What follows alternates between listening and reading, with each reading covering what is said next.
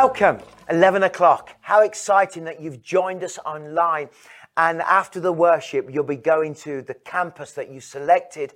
And I'm delighted. We've got a lot going on at Willow Park Church. Today, of course, is Halloween. Not my favorite day, I'll be honest. Its root goes all the way back to uh, Roman cultish activity when they used to dress up and, and hide their faces so the spirits wouldn't recognize them.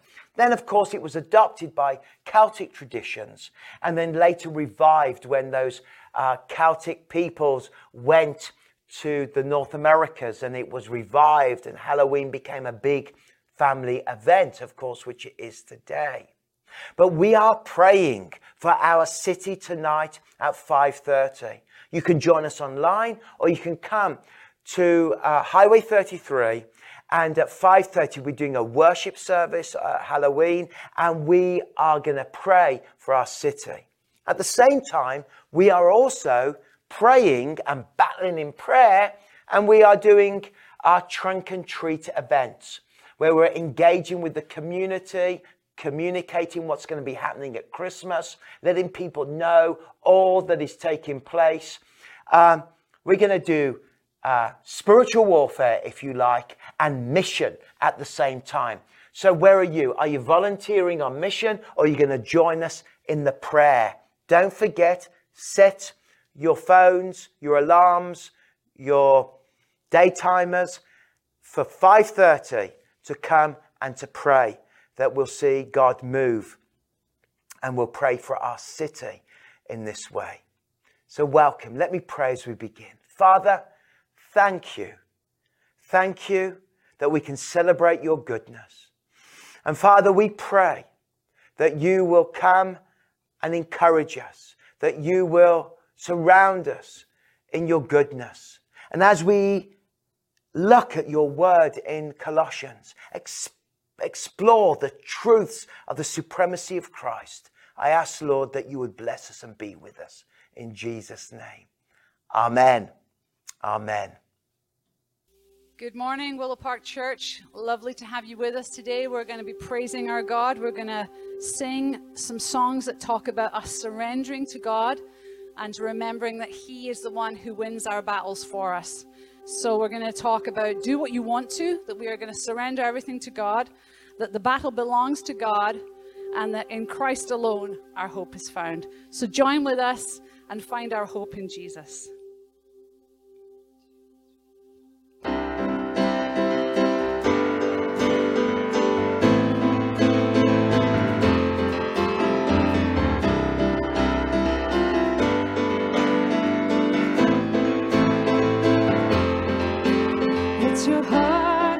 searching for.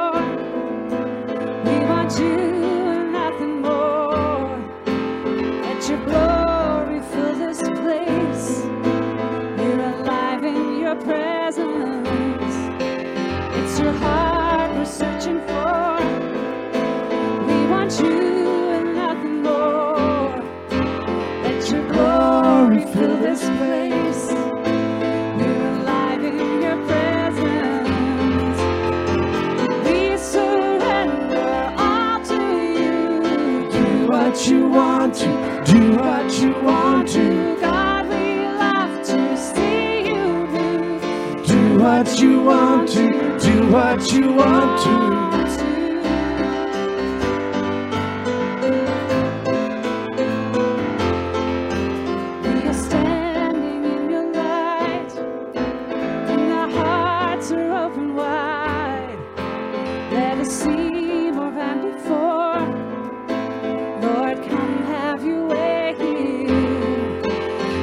stand.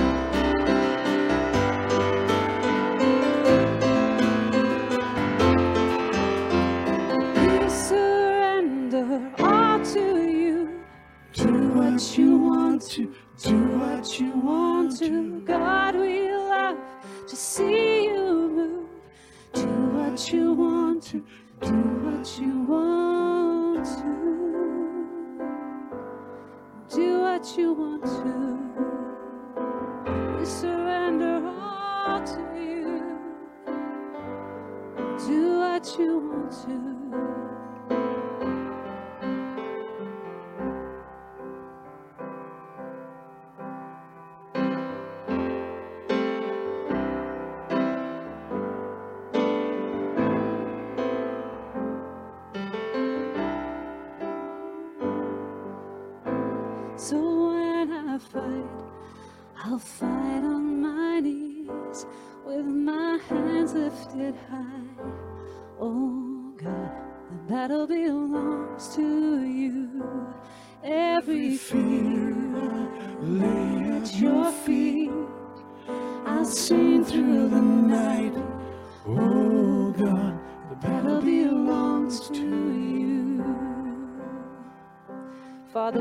Pray that as we sing this song, we will give all our battles and all our fights to you.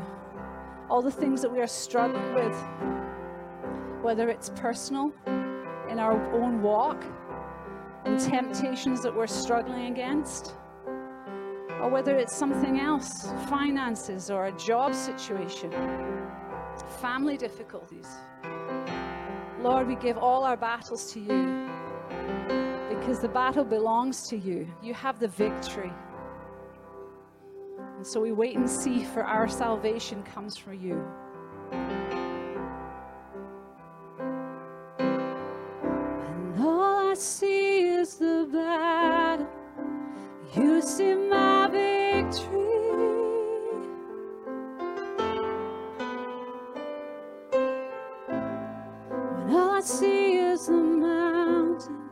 See a mountain move. And as I walk through the shadows, your love surrounds me.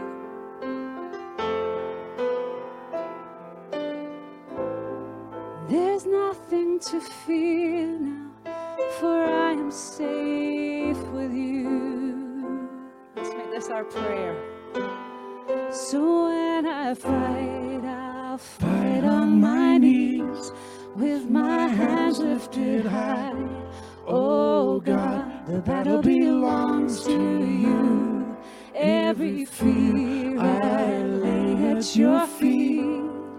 I'll sing through the night. Oh God, the battle belongs to you.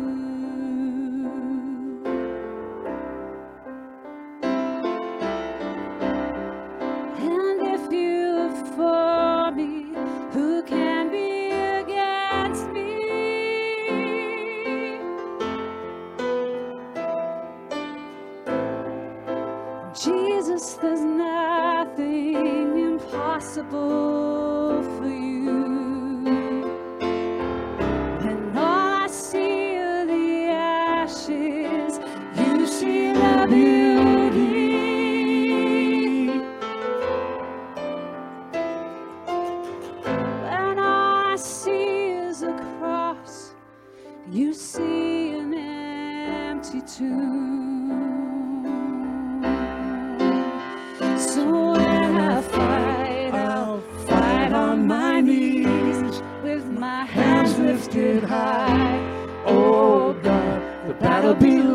belongs to you. Every Fear I lay at your feet. I'll sing through the night. Oh God, the battle belongs to you.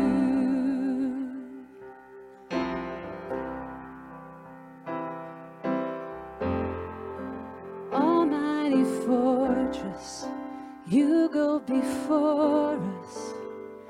Nothing can stand against the power of our God. You shine in the shadows, you win every battle.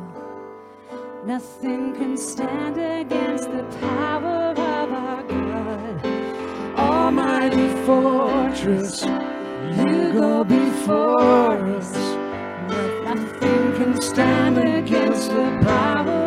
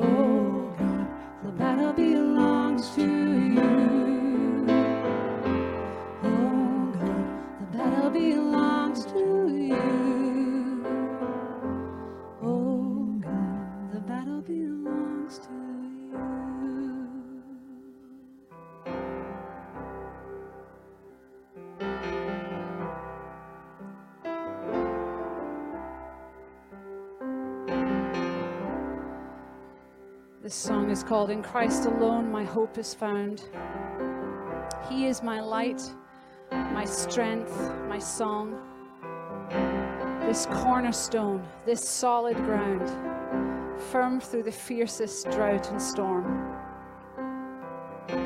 Maybe you're struggling to find some solid ground today.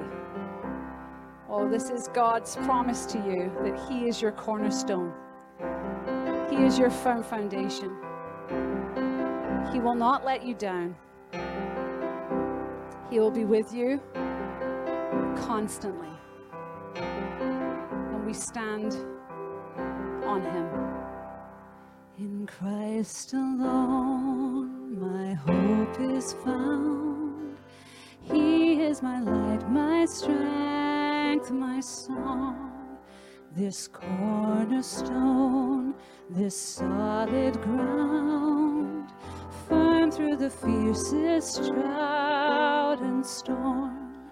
What heights of love, what depths of peace, when fears were still, when striving cease, my comforter, my all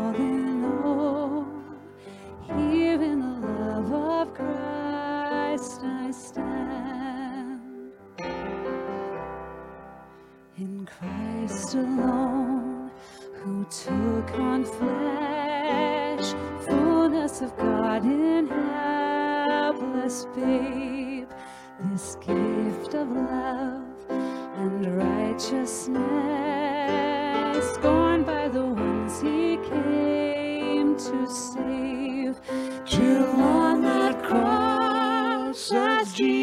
Jesus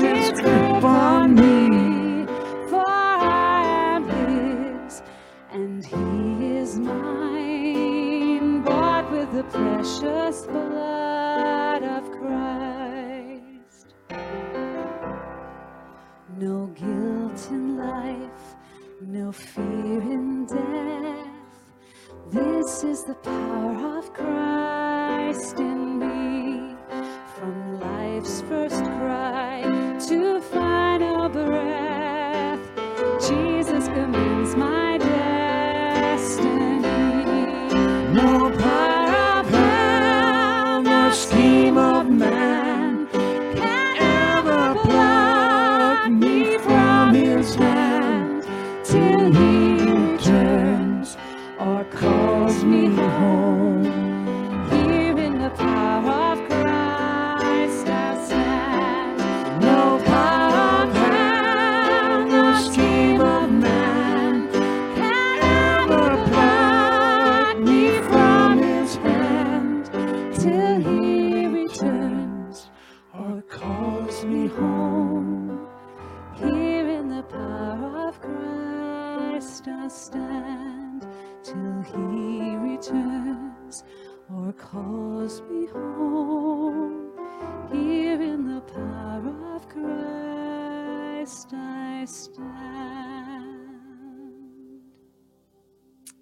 thank you that we stand in your victory.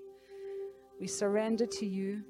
The battle belongs to you, and you won. you defeated sin and death and hell. And because of that, we can stand firm on you, our cornerstone, and trust in Christ alone. For your glory and for our good, bless your name. Amen. There's a lovely verse as we prepare for communion. And this verse is in Colossians 2 13 and 14. When you were dead in your sins and in the uncircumcision of your flesh, God made you alive with Christ. He forgave us of all our sins, having cancelled the charge of our legal indebtedness, which stood against us and condemned us. He has taken it away and nailed it to the cross. Think about those words as you hold the bread. And remember that we were bankrupt. We could never pay back the IOU. The creditors were after us. Spiritually, we were lost. We were sinners. We were condemned. But all of that debt, spiritual debt, was nailed to the cross. And that's one reason we do set free. Because we have to activate the power of the cross. We have to activate what Christ achieved within our lives. Because we know that we do carry damage. He has won the war, but the battlefield of our hearts can often be full of barbed wire, perhaps unexploded bombs, perhaps mines that if you step on me in the wrong way or say something, suddenly I react. Because we need to nail our flesh and we need to die to ourselves. And every time we come to communion, we're actually saying that Lord, I confess my sins. I'm sorry for the way that I've lived, but I thank you that my debt has been paid, that Christ died for us and gave himself up for us. So, Lord Jesus Christ, we thank you for your body, which is broken for us. And we remember that you, your flesh was stripped, your body was broken, so that I could become your child. The body of Christ broken for you. Eat it in remembrance of him.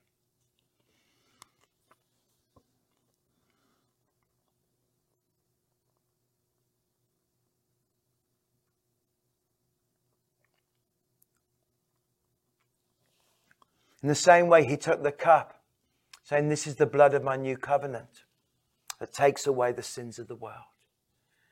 Drink it in remembrance of him.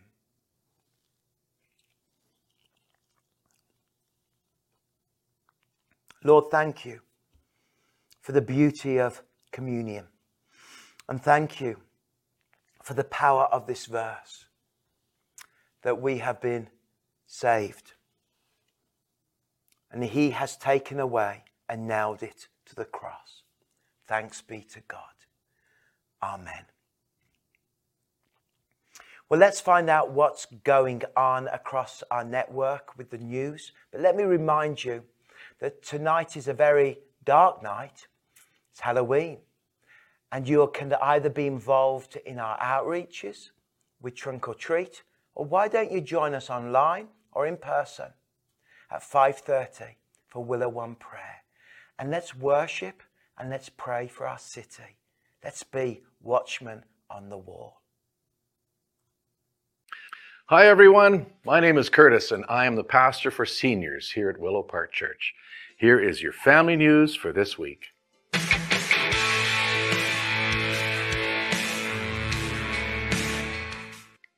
Tonight, we have two exciting things happening here at the church. The first one is for the kids. Invite your friends and neighbors to Trunk or Treat, a safe, family friendly event happening right here at our mission location tonight from 5 to 7 p.m. For everyone else, we hope you'll join us at Willow One Prayer online and at our Rutland location at 5:30 p.m. Coming up November 5th and 6th at our Rutland campus is our next set free retreat. Do you ever struggle to experience lasting change in certain areas of your life? At Set Free, you will learn to identify those areas and discover through teaching and listening prayer how Jesus can give you lasting freedom. This retreat is for everyone and you can attend by yourself or with a friend. Registration is free, and you can sign up on our website. I'm really looking forward to another event coming up on November 15th. It's called Worship One, and here's Pastor Zach to tell you all about it. Thanks, Curtis. Hey, Willow Park family, I've got some exciting news for all the worship and production volunteers we are starting a new event called Worship One. See what I did with the name there? Willow One Prayer, Worship One. And we're coming together all the campuses. So if you're at Lake Country, or if you're at the South, or you're at the 33 location and you serve in the worship or production ministry, on November 15th, we're doing a Worship One event from 7 to 9 p.m. at the 33 location. I would love for you to come. It's a chance to hear my testimony this time. And I'm also going to share some of my heart for the ministry uh, and our vision moving forward. So if you serve, I would love to see you there November 15th, 7 to 9. If you think you may have missed something, don't worry. Subscribe to our email updates on our website, and we will send you all the details after the Sunday morning service.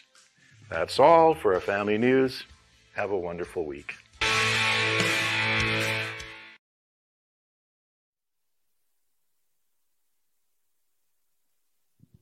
I invite you to stand. I know you just sat down.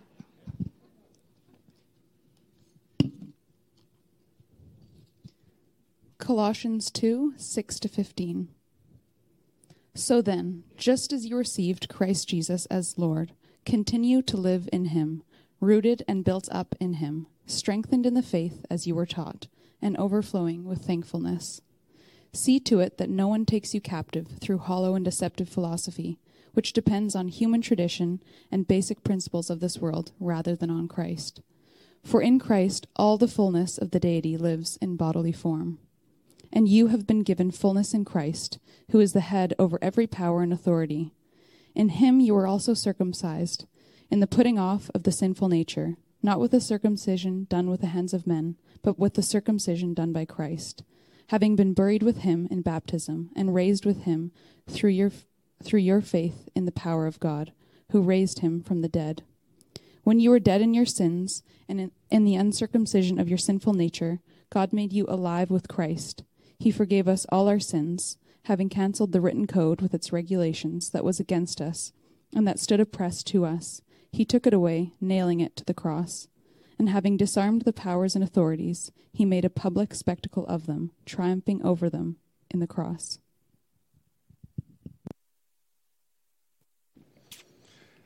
Thank you so much. You may take your seats.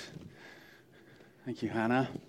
Well, good morning again. It's my joy to uh, welcome everybody online and uh, We're so thankful that you continue to join us each week. There's a lot of our church who are still uh, choosing to be involved in that way, and we're very grateful for that. And for those of you just arriving, a special welcome to you as well. I need to give you a little, oh, first of all, I need to give you a very important announcement that we have a new baby. I'm hoping they're watching. A new baby was born into our church family. Uh, the Careys, Johnny and Brianne Carey, who have been in the church a couple of years.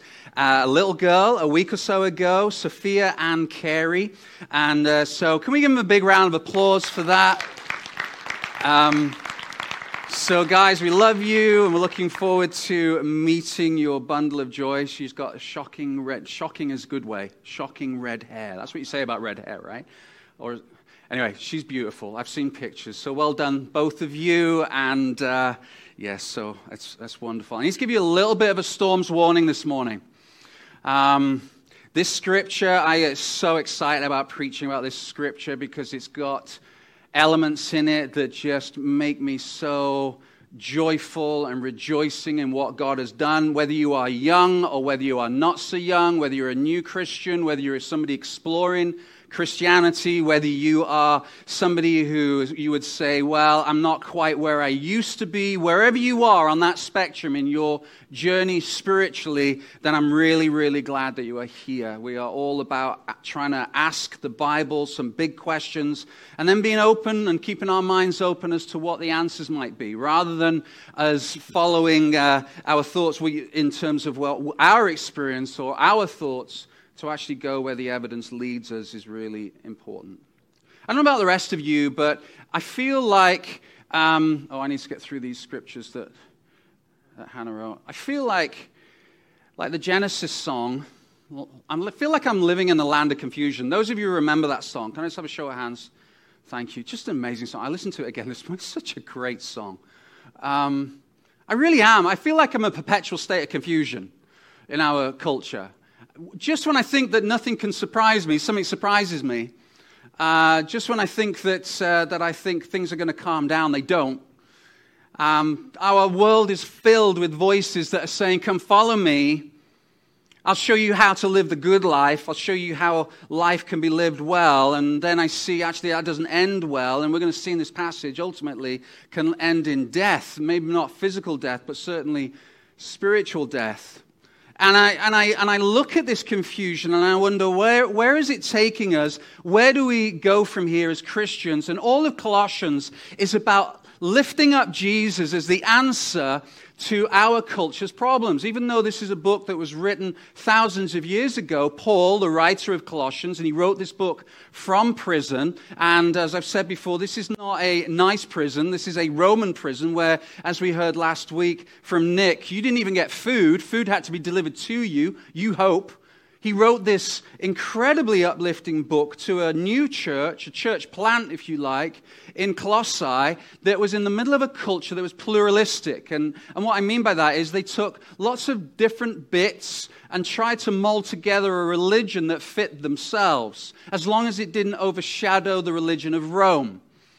And really, we're in the very similar place that it's fine if you, if you want to follow Jesus, that's okay, but don't make it the most important thing in your life. Just add it to everything else that's going on, and you'll be fine. And so we can lean into this passage and think, okay, what has this got to do with me in this land of confusion? Because truly, we really do live in a world that is incredibly confused.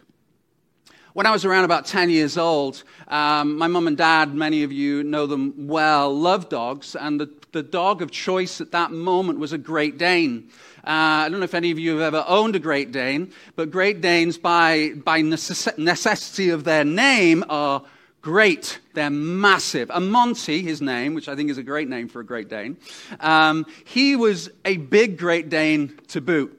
He was just huge.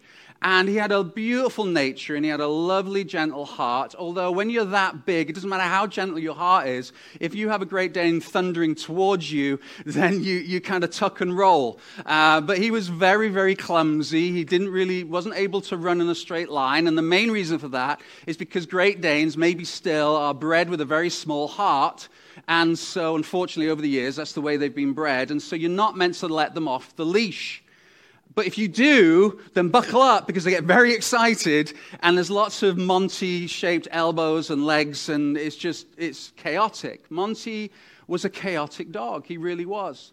He wasn't allowed in the house. He lived in the back of the garage uh, or garage, for those of you who need a translation.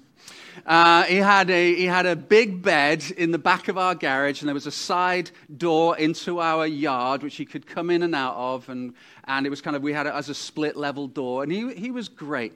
The odd time he was allowed in the house, my mum had a regime for Monty, and he knew it really well. He would come into our back door, and he would immediately sit and wait.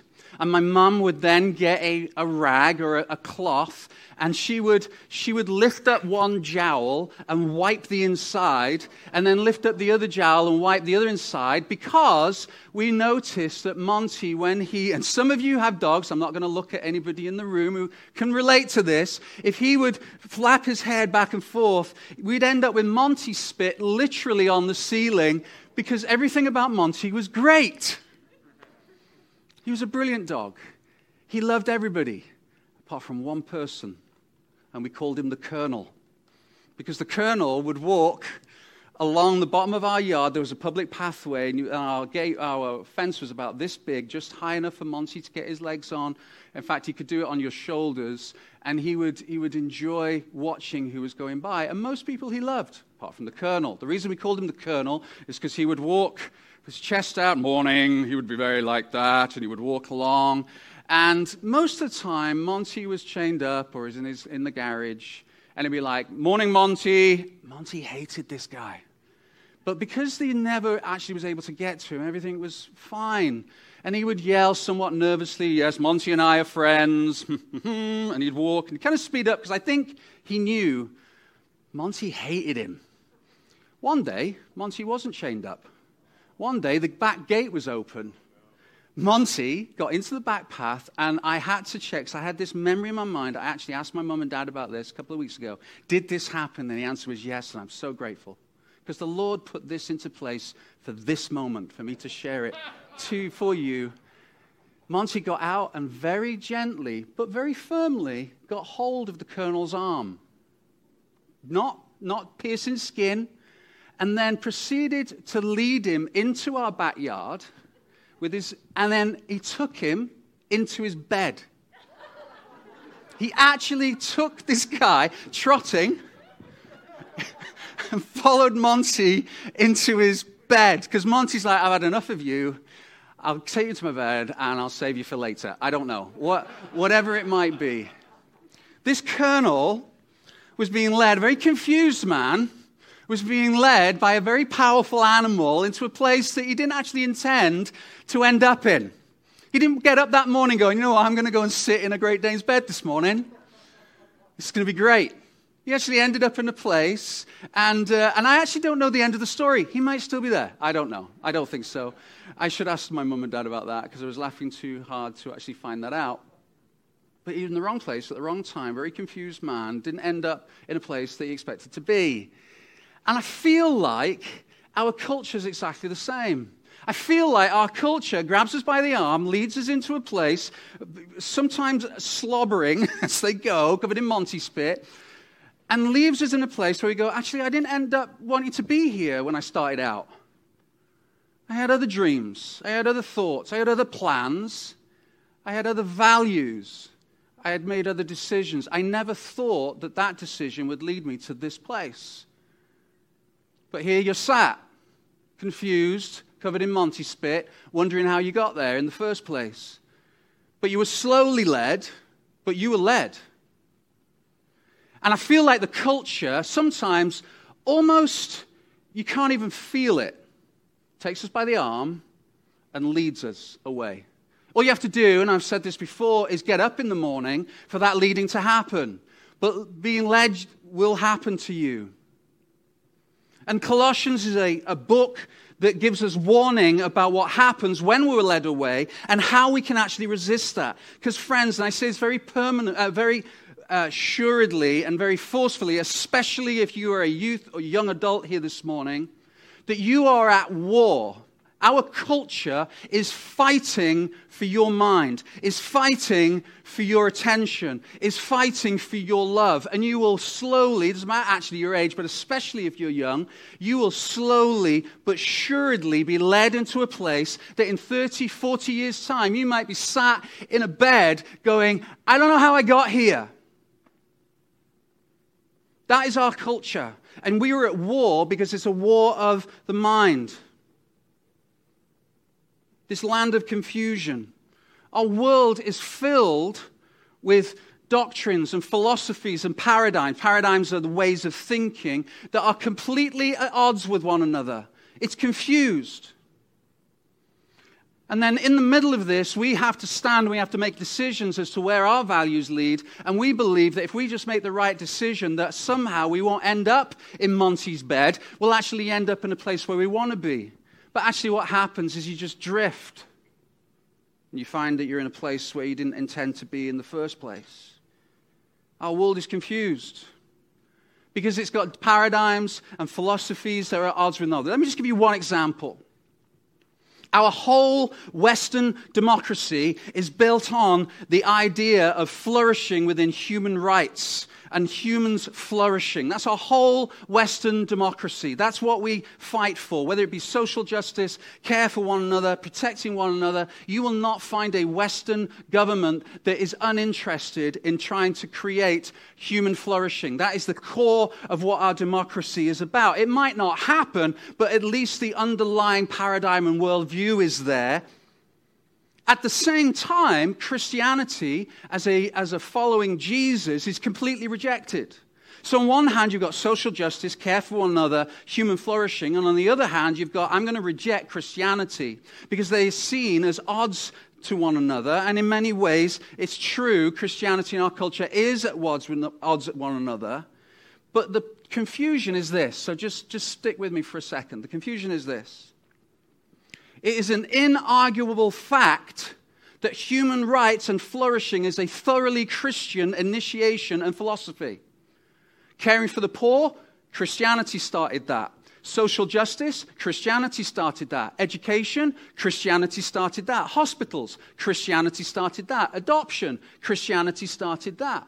There was Christians in the early church who would go to the local dumps where children had been dumped and left because there was no such thing as abortion at that point. What they would do is take live babies and just leave them to die. Christians were there waiting to get those babies to bring them into their homes and adopt them. Adoption was started by, Christian, by Christians. Human flourishing is a completely Christian initiation and philosophy. So you have two opposing forces at war. On one hand, you have the secular Darwinian Darwinian, evolution based atheism that says we don't need God. And on the other hand, you've got Christianity who says we're going to follow Jesus. And these two opposing forces are battling it out. And it makes no sense because you can't have survival of the fittest and a cure for cancer. Can you? Because the weak will just die off. Who cares? Is what evolution says, is what Darwin says. The weak are just going to die off. So, why is it built into humans where we want to see human flourishing, where we want to see a cure for cancer, we want to see the poor served, we want to see uh, the people looked after and loved, and yet at the same time, that is totally opposite to the worldview that we have that it's evolution and Darwin and Christianity has got nothing to do with it? It's confusing. It makes no sense. So, our very confused world are doing these things despite their philosophical worldview, not because of it. Now, if I've lost you, rewind and listen to all that again online.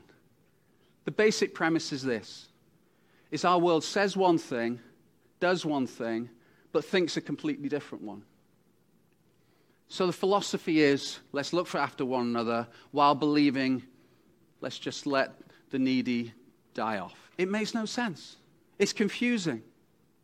So we're in this middle of this battle, and it's a battle for the mind in the middle of a confusing world. And Paul describes this battle and shows us where this victory is won. And so we're going to step into this in the middle of a confusing world. How do we as Christians actually live our, our, lives in a way that we don't end up in a place where we didn't actually start off planning to be? In verse 8, Paul said this of this passage in Colossians chapter 2 that Hannah read for us earlier on. See to it that no one takes you captive through hollow and deceptive philosophy, which depends on human tradition and elemental spiritual forces of this world rather than on Christ. That is everything I've just said.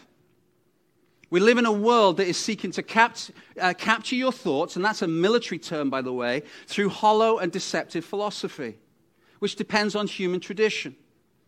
So Paul is saying, look, the ideas of the world are hollow, they're deceptive, they're confusing, and they will take you captive. The promise of the world will take you captive. Those things that you think and I think, our culture thinks, will actually bring you the good life will ultimately capture you. And the Bible says, enslave you.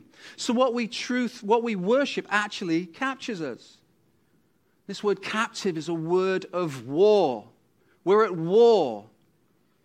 And this war is not going to be won in your mind or in the mind of the church or in the mind of our Christian culture. It's not going to be won by us just being apathetic in our vision and our faith. We have to step in and we have to do something. Because look, Paul says, see to it. See to it. Make sure that no one takes you captive. Because if you do, then it's going to ultimately deceive you and it will lead you away. David Foster Wallace said this. He's not a Christian, he's a writer and a thinker. I like the term thinker. I want to, wouldn't that be a great job title? What's, what's Glenn's job? He's a thinker. Well, David Wallace, uh, Foster Wallace, was a writer and a thinker. I think that's awesome. Because there's some, here's something to, else that's true, he said. In the day to day trenches of an adult life, there's actually no such thing as atheism. Everybody worships. The only choice we get is what to worship, and pretty much anything you worship will eat you alive. This is a non Christian who's saying this. If you worship money and things, if they are what you uh, tap real meaning in life, then you will never have enough. Worship your own body and beauty and sexual allure, and then you will always feel ugly. And when time and age start showing, you will die a million deaths before they finally plant you. It's a nice way of putting it, isn't it?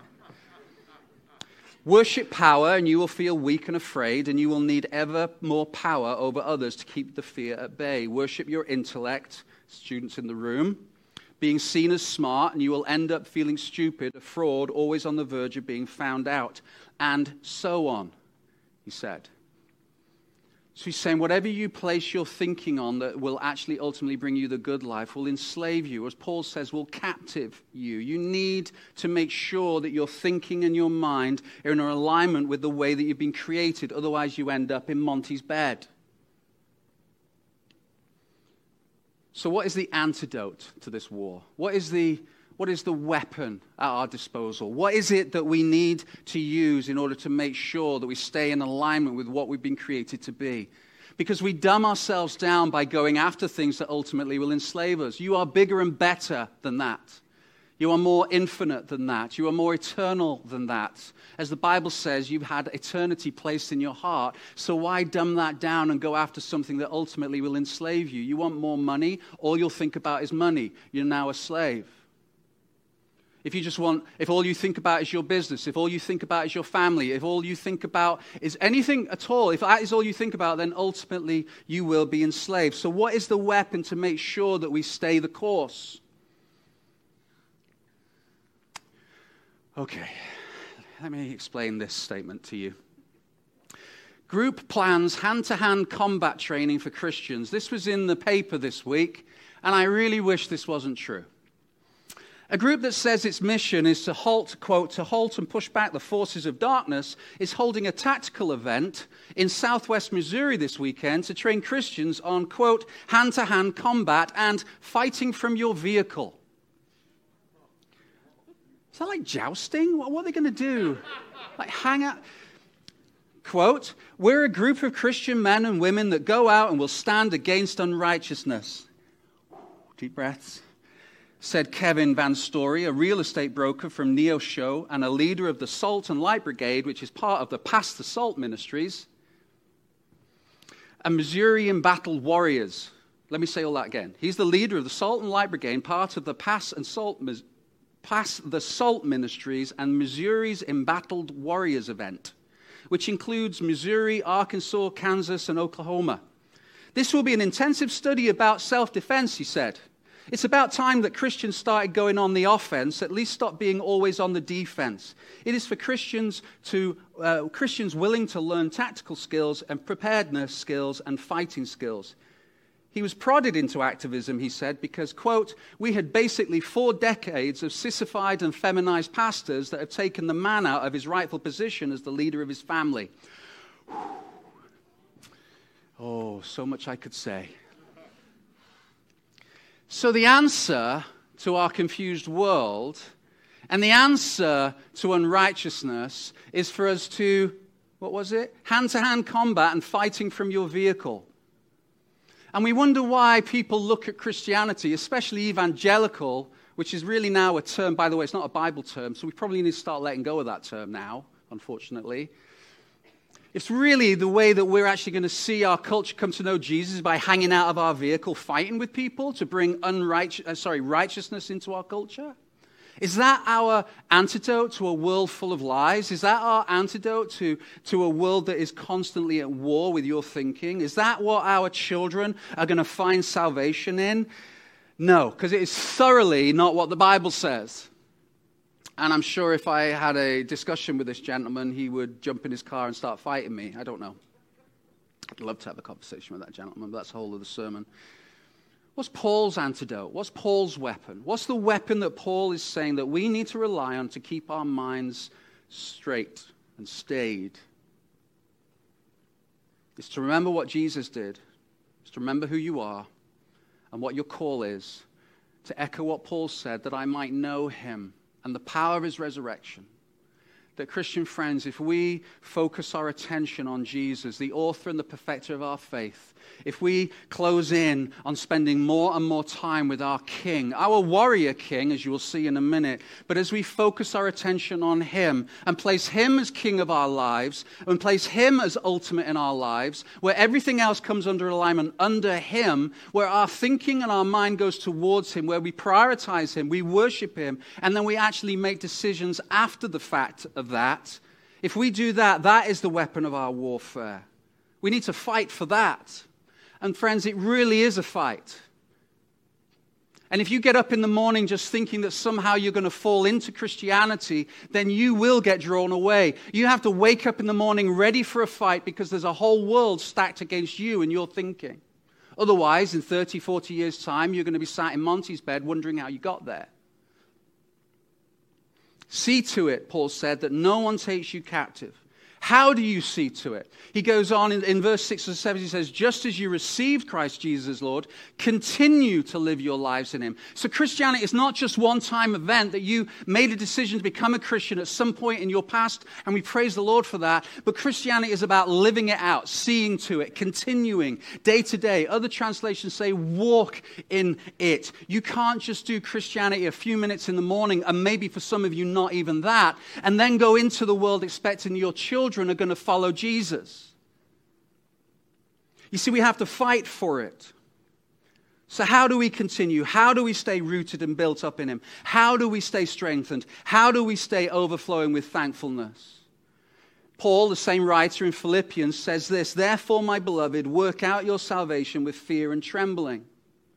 See, Christianity is an all and everyday life event. We have to work this out. We have to fight for it. We have to work at it. And it doesn't say you work for your salvation, that's a whole other team. It says, work out your salvation with fear and trembling. It's a whole life thing, which is why Jesus said, You shall love the Lord your God with all your heart, and with all your soul, with all your strength, with all your mind, with all your wallet, with all your house, with all your car, with all your business, with all your family, with all your activities, with all your leisure. Everything comes under believing and following and living and loving Jesus. Everything. There is no ah, yeah, buts. You can have everything, Lord, but you can't have that.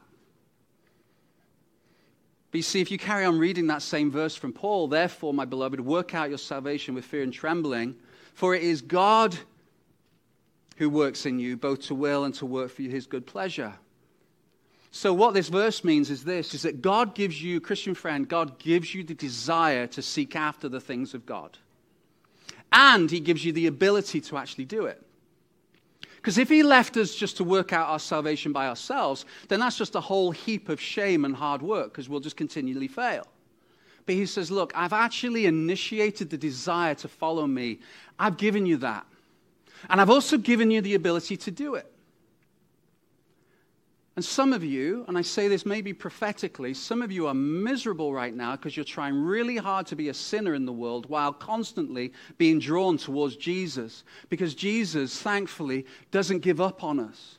And so you might be a long, long way from God right now. You might be a long, long way from Jesus, but you're not comfortable in it. Praise God because that's the Spirit of God in you, wooing you towards Him again. To ignore that on a daily basis is miserable. So He gives us the ability, He also gives us the desire to follow after Him. That's God willing your desire into existence. Our job is to work that out. So, how do we do that?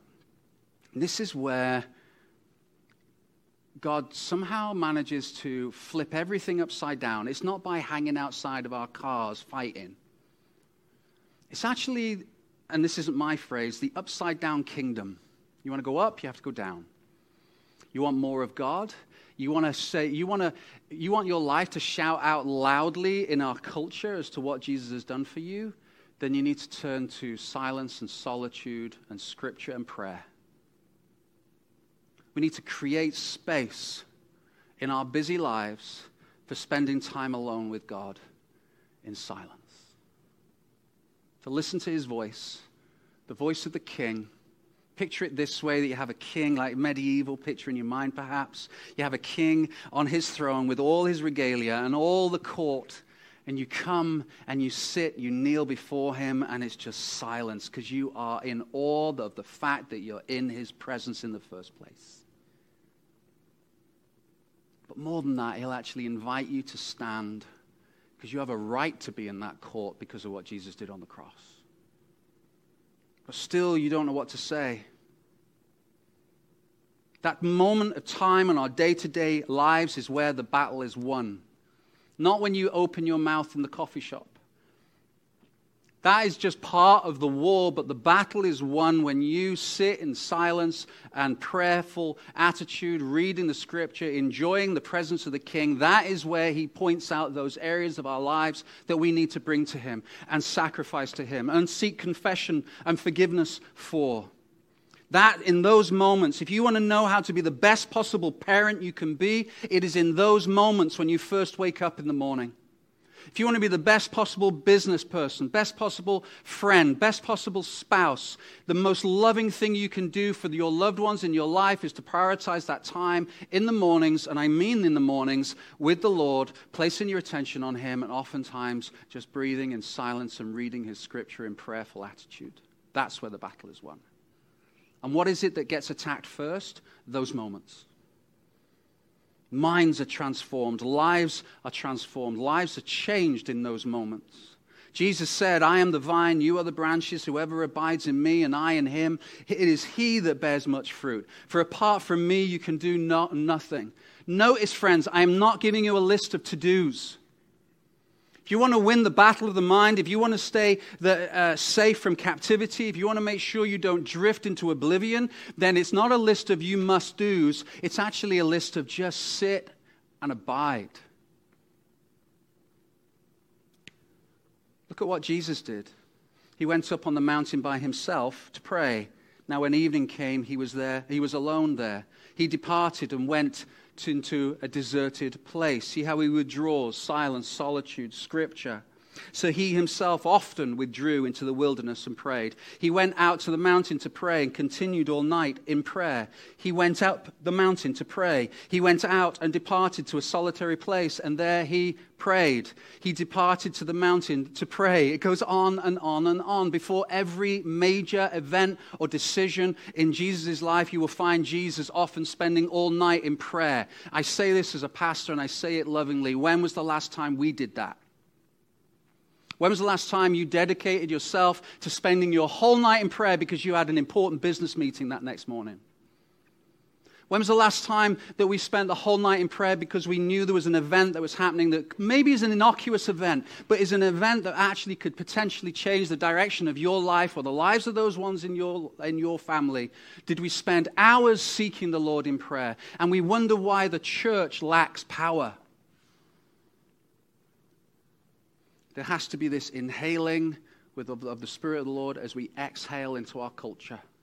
There has to be a tide in and a tide out, if you like. There has to be an ebb in and an ebb out as we take in the Spirit of God, as we spend more time with Him, that we could, as Paul says, that I might know Him and the power of His resurrection, that we then go out into culture and it, it flows out from us. We don't have to rely on the latest and the greatest, we just have to rely on the Spirit of God that's in you. I read this this week, and you know, some of you might think this is a little cheesy. I thought it was quite helpful, and, I, I, and I'd encourage you to watch this, pause it, write this bit down because this is, uh, this is quite helpful. As one writer suggested that we meditate momentarily, that we take time throughout the day to do this. You can have office hours. And there's some evidence that Paul did this in the New Testament as well. He would pray uh, in accordance with the, the Jewish uh, style of praying, 9 o'clock, 12 o'clock, and 6 or 3 or 6 o'clock in the afternoon, and so that you actually have a momentary moment uh, meditation. That you divert daily. You focus attention on the Bible or other meditation on a daily basis. You withdraw weekly for an hour or two of silence. Maybe that's you walking spending time with yourself, leaving your phone behind. Make a date monthly for a day devoted to God alone, and then finally abdicate annually.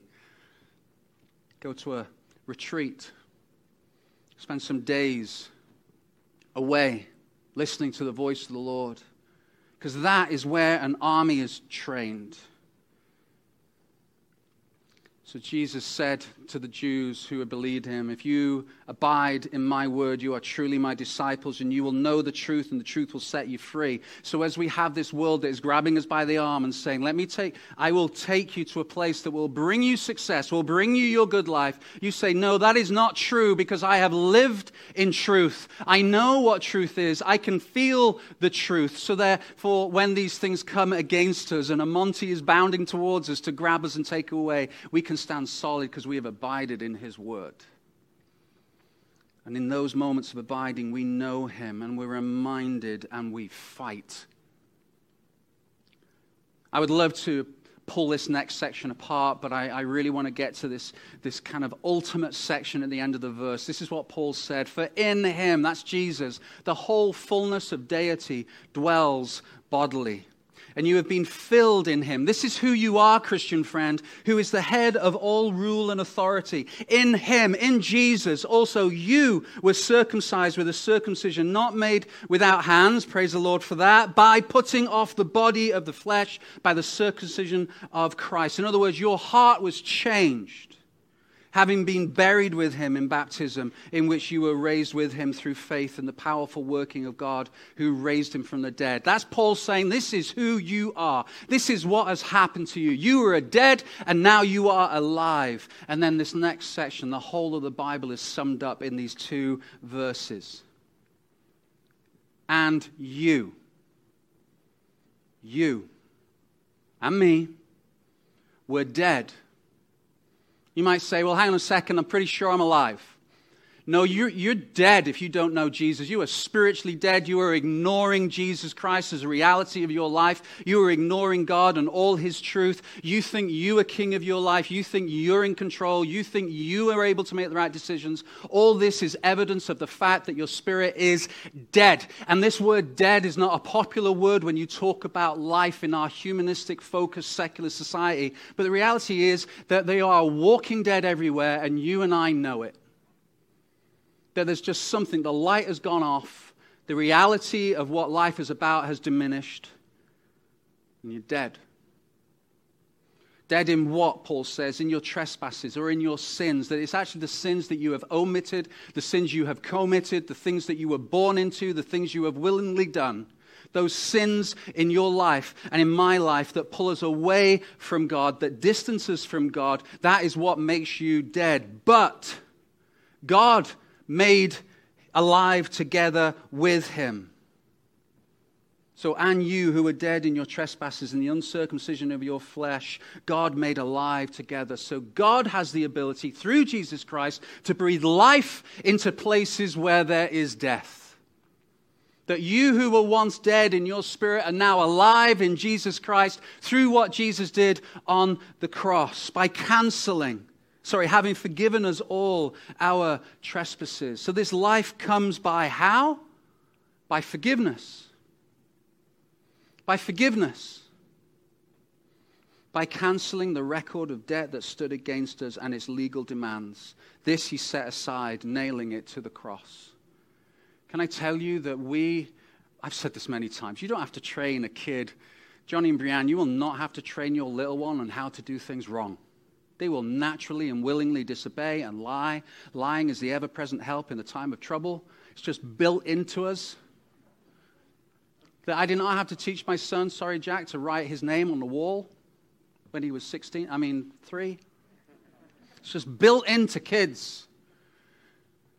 And so we grow up into this, and this outworking of the sin that we just become better at it. It doesn't reduce, we just become sneakier and quieter and better at it. And slowly it kills us. And this distancing away from God, that God is a God of justice, God is a God of, uh, of, of, um, of, it has to be ultimately just. So if there is something that's been done wrong, God has to bring justice to that. But Jesus, in all his power, willingly went to the cross, took that punishment on our behalf. It died with him. Our guilt died with him. Our sin dies with him. Our shame dies with him. The abuse that you have done, the abuse that has happened to you, dies with him. And then he rises again in newness of life. In verse 15, it says, He disarmed the rulers and the authorities and put them to open shame by triumphing over them in Him. See, Adam and Eve, right at the beginning in the garden, was tempted away from God, and through their pride, was tempted away from replace God on the throne of their lives with the, th- with the king of themselves. I can do this without God. And then a battle commences in the Bible. It's a battle of good and evil. That's why we resonate so much with these, eh, well, I do, with these epic Bibles, uh, battles on movies. We think they're amazing, but they've just got it from the Bible. This good and evil force coming against each other. The good of God, the evil of Satan, and all his army clashing all the way through the Old Testament, culminating in the King Jesus coming to earth and continuing the battle, culminating on the cross. And on the cross, there was a battle. The cross was the most shameful way of crucifixion in the time of Rome. It was invented by the Persians, perfected by the Romans. They didn't want to just kill you because they were good at that. They could do it really quickly. They wanted to destroy you and your loved ones by shame. So often they crucified people completely naked. Very rarely they would crucify females, but if they did, they would turn them face into the cross so they wouldn't be able to see the face. It was a despicable, horrible way to die. So much so, they couldn't actually utter the word crucifixion. It was like a swear word in Roman society. The word excruciating comes from the word crucifixion because there was no word to describe the amount of pain that you would experience as you slowly hung and died and drowned in the blood of your own lungs. They wanted it to last as long as possible. They didn't want you to die quickly, which is why, if you read the account of Jesus dying on the cross, that they ended up putting the spear in his side because they wanted to kill him off at the end, although he was already dead because Jesus said, Nobody takes my life from me when he said, It is finished, and not before. It was a disgusting, horrible way to die. Most of the time, you would defecate yourself on the cross, the stench. The Romans would put little seats on crosses sometimes to make sure that they didn't die too quickly, so they would perch the body on the cross because they would actually, bizarrely, the people hanging there would try and commit suicide by hanging further onto their arms so they could get it over and done with quickly. But the Romans said, no, we want to make sure that you experience as much shame as possible. And what was common in the Roman times is they would write a list of all the things that this person had done wrong and would post it. Can I tell you? Your sin, my sin, the things I have willingly done, knowingly done, listed cosmically on that cross. And as he said, it is finished. Satan and all his armies thought that he had won. But no. Because as we read here, he put them to open shame by triumphing over them.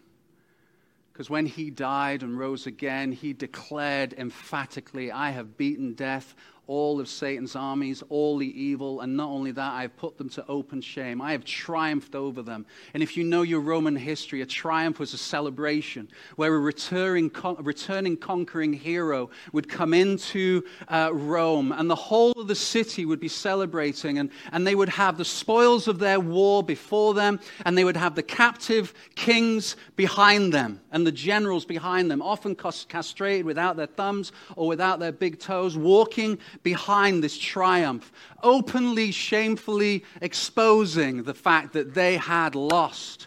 So when Jesus died on the cross and he breathed his last and he said, It is finished, in all that shame. And why is it so shameful, friends? Because my sin is shameful, my guilt is real. But he died and he rose again and he said, It's finished. No more. He brought triumph flooding into my life. Have you experienced that? That He frees the captives. Because that's what would happen when an army would go and they would fight in the times of the Bible. There would be a clashing of the sword, and whoever won would take the spoils of war. The things that have been stolen from you have been taken back by Jesus. Those years that have been stolen have been taken back by Jesus in triumph. And we can rejoice in that. That is who you are. That is what you have experienced when you come to know Jesus. And then the victorious army would often then go into the encampment and release the captives and bring them back into the city. Do you, have you felt that captive? Have you felt that? Where you just feel like stuck? That you have no way of moving forward? You just feel, it might be that everybody thinks you're doing great, but inside you feel dead. Can I tell you, King Jesus is coming for you and he will release you and he will bring triumph into your life. He will bring freedom into your life and say, Come, be with me in my kingdom.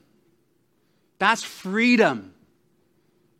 See, we take that into the world, having filled our minds and our hearts and our thinking with that each morning. We take that freedom into the world. Then that is the best way of fighting, not hanging out at the side of a car with hand to hand combat. In fact, the absolute opposite.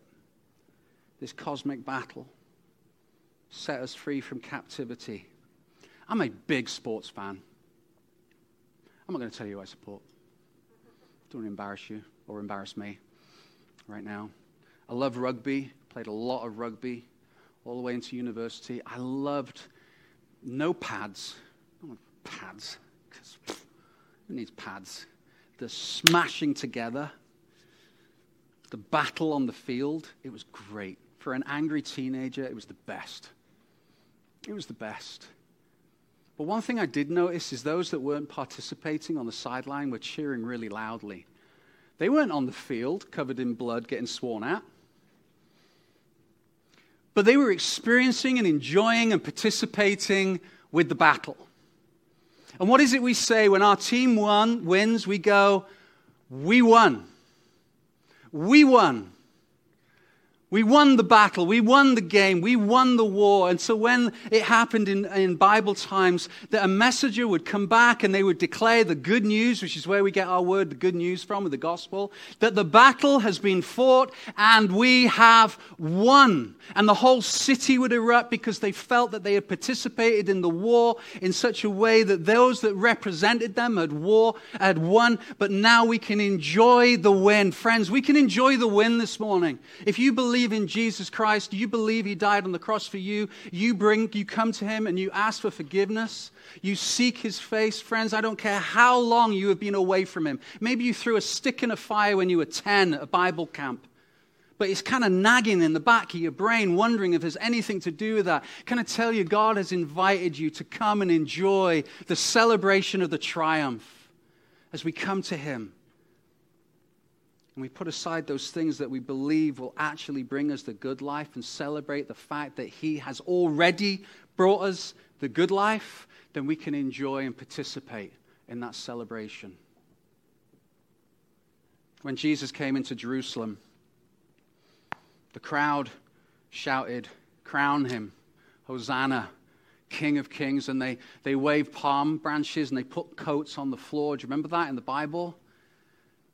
Three days later, that same crowd was screaming, Crucify him, crucify him, crucify him. Which crowd are you? Which crowd are you? Which crowd am I? I know with all that I know is that King Jesus died for me and I don't understand it. That I was captive, but now I'm free. That no matter what my circumstances are in the day, that I can be sure of my future and the hope that it will bring. That my loved ones are secure because I trust in Him who brings them their security. It is not dependent on me or my wealth, good job. Not, um, not dependent on my intelligence, also good job but is dependent on what he has done on that cross. Are you a participant of that? Because, friends, if you are not, I plead with you. Today is the day of salvation. Today is the day when you can participate. Today is the day where you can stand in the presence of the King triumphant. That is the gospel. That's the good news. And then you live in the kingdom and represent the kingdom because he lives in you. Amen? So, as much as that death is horrible, and maybe I should have given you a PG warning, but the Bible says it's shameful and it's offensive because my sin was offensive. But praise be to God that I am now clean and I am pure because when God looks at me, he sees what his son did on the cross and he sees him risen again in newness of life. I want that for you so desperately so desperately. We're going to sing. We're going to pray. I'm going to invite the team up. I want you to stand. And here's what I'm going to ask you to do. As we sing and as we pray, I'm going to ask you to really consider the words that I've shared this morning. And if you don't know him, then I want you to very simply pray the prayer. And by the way, that's not the beginning and end of Christianity. Remember, Paul said, as you received him, continue. The as you received him is important. That starts with confession and conversion and often miracle. That's what I'm inviting you to do this morning. For those of you who have never received him, pray the prayer. Come to him. Say, Lord, I am sorry. And I'm not even going to guide you in the prayer because a heartfelt prayer comes literally from the heart. And then I want you to tell us Maybe you QR code it, you let one of us know. But then it says, as you continue. So I want uh, to speak, just pray for those of you who are struggling to continue right now. That you've received, but the continuing, you need some victory in that. I want to pray for you. You need to sign up for Set Free. It's a great place to work through that as well. Let's pray together and then we're going to worship. And I've been assured it's a triumphant song. Is that right, Jared? Yeah, it is. So we can make a decision to enjoy the beautiful triumph brought to us by Calvary. Amen? Amen. Amen. Okay, let's pray. Father, thank you for your word. Thank you, Jesus, that you are King triumphant. And Lord, and as much as I want to pray through my whole sermon again, I'm going to resist that. All I'm going to say, Lord, is thank you, thank you, thank you for the victory, the joy, the freedom that you bring and brought on the cross. Thank you, God, that you are alive and you are well and you continue to change and transform lives together. And my prayer this morning, Lord, is as a group and as a church in, in this place and those listening online, that, Lord, that you would speak and draw them to you. Lord, I pray for those who find themselves in places where they don't belong. God, I pray that you would breathe life and light where there is death and darkness. In Jesus' name. So, Lord, we bring this song to you as a celebration, as a shout of praise, as a sacrifice to our returning hero, Christ the King. In Jesus' name, amen. Can we do that? Can we actually? Part of the problem with this room is you see all this baffling. It's like sitting in a cardboard box. And so it's really dead. And I think we should bring life and light into a place that is naturally quiet. So because you've got masks on, which we recommend, you're going to have to sing even louder. And I've heard some of your voices. It ain't pretty, but I don't care. Let's just sing loud. Just imagine that returning king, God our hero, coming with the good news that is reality. And let's sing. And if you don't know the song, that's fine. Just clap along or stamp your feet, whatever. It'll be good. Amen? Okay, Jared, I've really built this up. Better be good now. eh? Okay.